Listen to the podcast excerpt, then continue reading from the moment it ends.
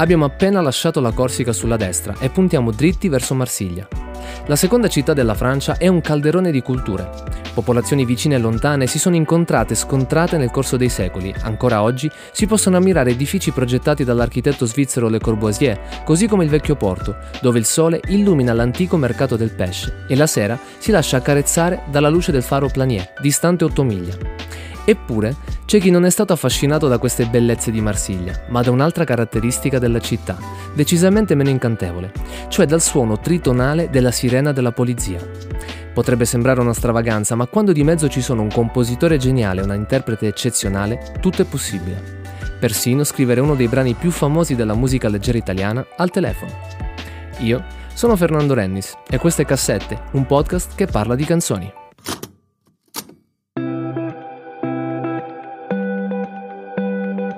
Peccato che Ennio Morricone abbia smentito la storia di Marsiglia, confessando di aver scritto il brano mentre pagava la bolletta del gas.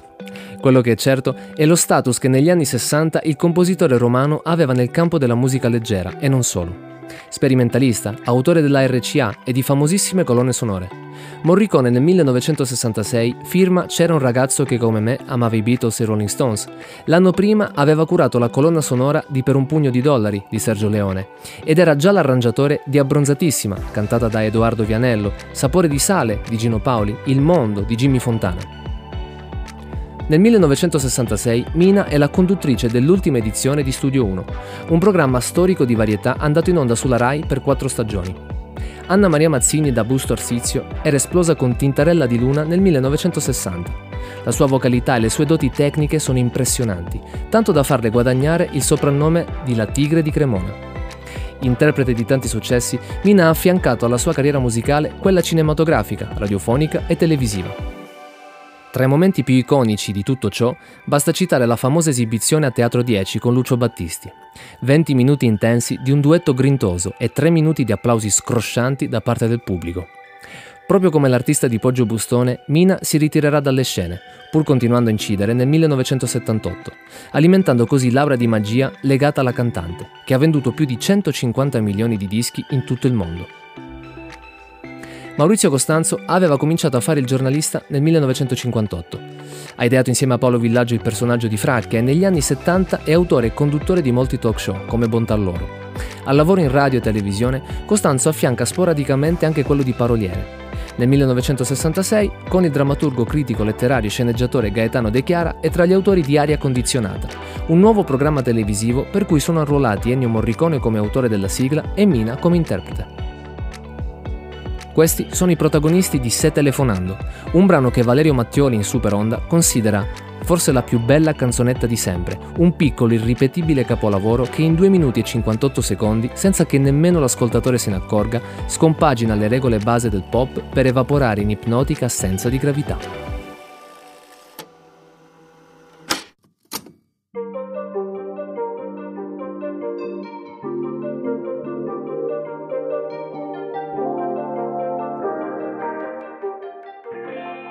Nel 1966 Robert Weaver diventa il primo ministro nero nella storia degli Stati Uniti, mentre l'Unione Sovietica lancia nello spazio la sonda Luna 9, il primo oggetto meccanico ad atterrare sul suolo lunare. John Lennon rilascia la famosa dichiarazione Siamo più popolari di Gesù Cristo. Viene fondata la chiesa di Satana da Anton Levy e va in onda il primo episodio di Star Trek. I Beatles pubblicano Revolver, i Beach Boys Pet Sounds, Bob Dylan Blonde on Blonde, i Rolling Stones Aftermath, mentre tra i singoli più venduti in Italia nel 1966 ci sono Strangers in the Night di Frank Sinatra, La Fisarmonica di Gianni Morandi, Riderà di Little Tony, Bang Bang dell'Equipe 84, Nessuno mi può giudicare di Caterina Caselli, Il ragazzo della Via Gluck di Adriano Celentano. Morricone racconta che quando Costanza e De Chiara lo contattano affidandogli il compito autoriale non sapeva il nome dell'interprete. Quando i tre si incontrano con Mina agli studi di Via Teolada avviene tutto in maniera piuttosto naturale. Il compositore accenna la melodia al pianoforte, la cantante ascolta, chiede il foglio con il testo e quando ripartì con il pianoforte lei fu stupenda, come se la conoscesse da una vita, dice Morricone. Il quale spiega nel suo libro Inseguendo quel suono, scritto con Alessandro De Rosa, ci rincontrammo a maggio all'International Recording per l'incisione. Dovevamo sovrapporre la sua voce alla base che avevo già preparato. Quella mattina Mina aveva una colica epatica, ma nonostante questo cantò, con grande dolore, ma anche con una forza e una potenza che mi impressionarono molto. Il brano fu lanciato a Studio 1, un programma televisivo seguito dall'Italia intera. Mina fu magnifica. Maurizio Costanzo ha ricostruito gli incastri che hanno portato alla luce Se telefonando. De Chiara, che aveva lavorato con Morricone in uno spettacolo teatrale, propone il compositore come ideale collaboratore per il progetto. Una volta accettato, Costanzo e De Chiara lavorano al pezzo a casa di quest'ultimo, mentre Morricone al telefono spiega le sue idee, tra cui, sostiene Costanzo, il riferimento alla sirena della polizia di Marsiglia. L'apparecchio utilizzato per la conversazione accende una lampadina a Costanzo, che imposta il racconto nel testo a partire proprio dal telefono, dato che stava andando di moda in quegli anni. E infatti, dalla fine degli anni 50, il telefono nelle case degli italiani non era più soltanto quello a disco grigio, ma nuovi modelli colorati e da design innovativo, come il famoso Ericophone della Ericsson, più comunemente chiamato Cobra, permettevano a parenti, amici innamorati di rimanere in contatto nonostante la distanza. Se telefonando è pubblicata nel maggio del 1966 come singolo che ha per lato B una cover del brano No di Jimmy Fontana. La canzone è diventata subito un successo, non solo in Italia. In quello stesso anno François Hardy la incide in inglese e in francese. Quest'ultima versione è stata ripresa nel 2007 dai Vanessa and the O's e nel 2015 dai Divine Comedy.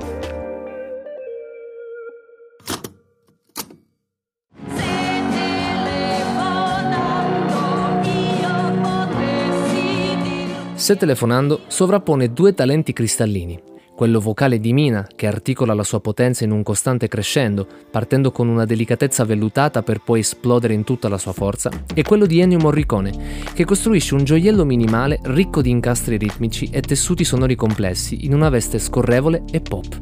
Gli archi iniziali immergono chi ascolta in un tempo sospeso, trasmettendo quello stupore della notte e quella sorpresa di cui canta Mina. Poi succede qualcosa, Cambiano gli accordi, i due protagonisti si tengono le mani, consapevoli che il loro amore è cresciuto troppo in fretta. Abbiamo appena ascoltato l'unica strofa della canzone e siamo pronti per quell'unico lungo ritornello che rappresenta il resto del brano. Morricone crea l'inciso della canzone su tre semplici note. Il suo trucco sta nel far cadere l'accento sempre sulla stessa battuta, ma ogni volta su di un suono differente. A fare da contraltare a questo minimalismo c'è una maestosità costruita sui cambi di tonalità. La scarica di batteria fa da collante tra il verso e il ritornello. Mina sillaba il periodo ipotetico che ha il sapore della rassegnazione più che della possibilità e musicalmente ci troviamo all'interno di una spirale. Il brano sembra girare vorticosamente su se stesso. Potrebbe proseguire così all'infinito, come se il rimpianto della protagonista l'accompagnerà per sempre. E infatti, quando la canzone comincia a sfumare, quell'inciso, con i suoi saliscendi di tonalità, continua a rimbalzare nell'aria e il suo moto, come la pallina di un flipper, si protrae anche quando se telefonando si è definitivamente conclusa, anche quando togliamo il vinile dal piatto e lo riponiamo nella sua custodia.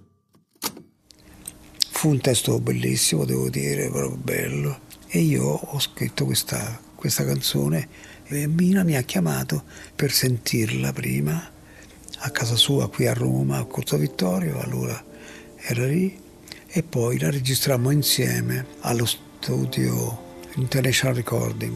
Durante una data del suo tour nel luglio del 2022, Harry Styles ha intonato un'inaspettata versione a cappella di Se telefonando a dimostrazione di quanto questa canzone sia un classico senza tempo. Nella dodicesima notte di William Shakespeare, a un certo punto, il duca Orsino entra in scena chiedendo a uno dei presenti di cantare appena un accenno di quella canzone, di quella vecchia canzone un po' fuori moda che abbiamo udito la notte scorsa. Anche un sol verso mi basterebbe. Già nel XVII secolo il potere di alcune canzoni era cosa nota. Se telefonando è la sublimazione di questo incantesimo, una sfida alle convenzioni che esalta la tecnica e il genio, non fermandosi, ed è questo uno dei suoi segreti, al manierismo o al becero autocompiacimento, ma alzando ancora di più l'asticella e facendo sì che, più di mezzo secolo dopo, quel brano di appena 2 minuti e 58 secondi risuoni ancora, in tutto il suo statuario ed effimero incanto.